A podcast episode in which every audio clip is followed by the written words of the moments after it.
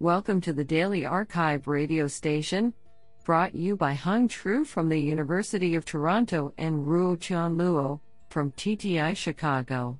You are listening to the robotics category of February fourteenth, twenty twenty. Do you know that a ten-year-old mattress weighs double what it did when it was new due to debris that it absorbs over time?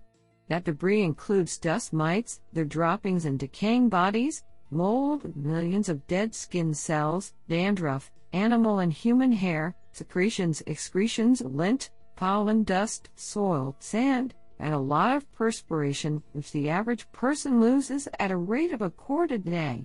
Good night. Today we have selected two papers out of two submissions. Now let's hear paper number one. This paper was selected because it is authored by Peter Abiel, U C Berkeley, Covariant A I, and Sergey Levine, U C Berkeley, Google. Paper title: Badger, an autonomous self-supervised learning-based navigation system. Authored by Gregory Kahn, Peter Abiel, and Sergey Levine. Paper abstract: Mobile robot navigation is typically regarded as a geometric problem, in which the robot's objective is to perceive the geometry of the environment in order to plan collision-free paths towards a desired goal. However, a purely geometric view of the world can, can be insufficient for many navigation problems. For example, a robot navigating based on geometry may avoid a field of tall grass because it believes it is untraversable, and will therefore fail to reach its desired goal. In this work, we investigate how to move beyond these purely geometric-based approaches using a method that learns about physical navigational affordances from experience. Our approach, which we call Badger, is an end-to-end learning-based mobile robot navigation system that can be trained with self-supervised off-policy data gathered in real-world environments, without any simulation or human supervision. Badger can navigate in real-world urban and off-road environments with geometrically distracting obstacles. It can also incorporate terrain preferences, generalized to novel environments, and continue to improve autonomously by gathering more data.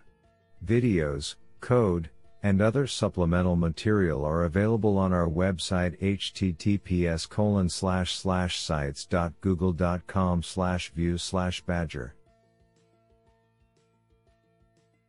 Isn't that cool? Now let's hear paper number two. This paper was selected because it is authored by Boris Katz, M I T C S A I L, C B M M. Paper title: Deep compositional robotic planners that follow natural language commands. Authored by Yan Ling Kuo, Boris Katz, and Andrei Barbu. Paper abstract: We demonstrate how a sampling-based robotic planner can be augmented to learn to understand a sequence of natural language commands in a continuous configuration space to move and manipulate objects. Our approach combines a deep network structured according to the parse of a complex command that includes objects, verbs, spatial relations, and attributes, with a sampling-based planner, R R T. A recurrent hierarchical deep network controls how the planner explores the environment, determines when a planned path is likely to achieve a goal, and estimates the confidence of each move to trade off exploitation and exploration between the network and the planner. Planners are designed to have near-optimal behavior when information about the task is missing, while networks learn to exploit observations which are available from the environment, making the two naturally complementary. Combining the two enables generalization to new maps, new kinds of obstacles, and more complex sentences that do not occur in the training set. Little data is required to train the model despite it jointly acquiring a C N N that extracts features from the environment as it learns the meanings of words. The model provides a level of interpretability through the use of attention maps, allowing users to see its reasoning steps despite being an end-to-end model. This end-to-end model allows robots to learn to follow natural language commands in challenging continuous environments. Do you like this paper? I like it a lot.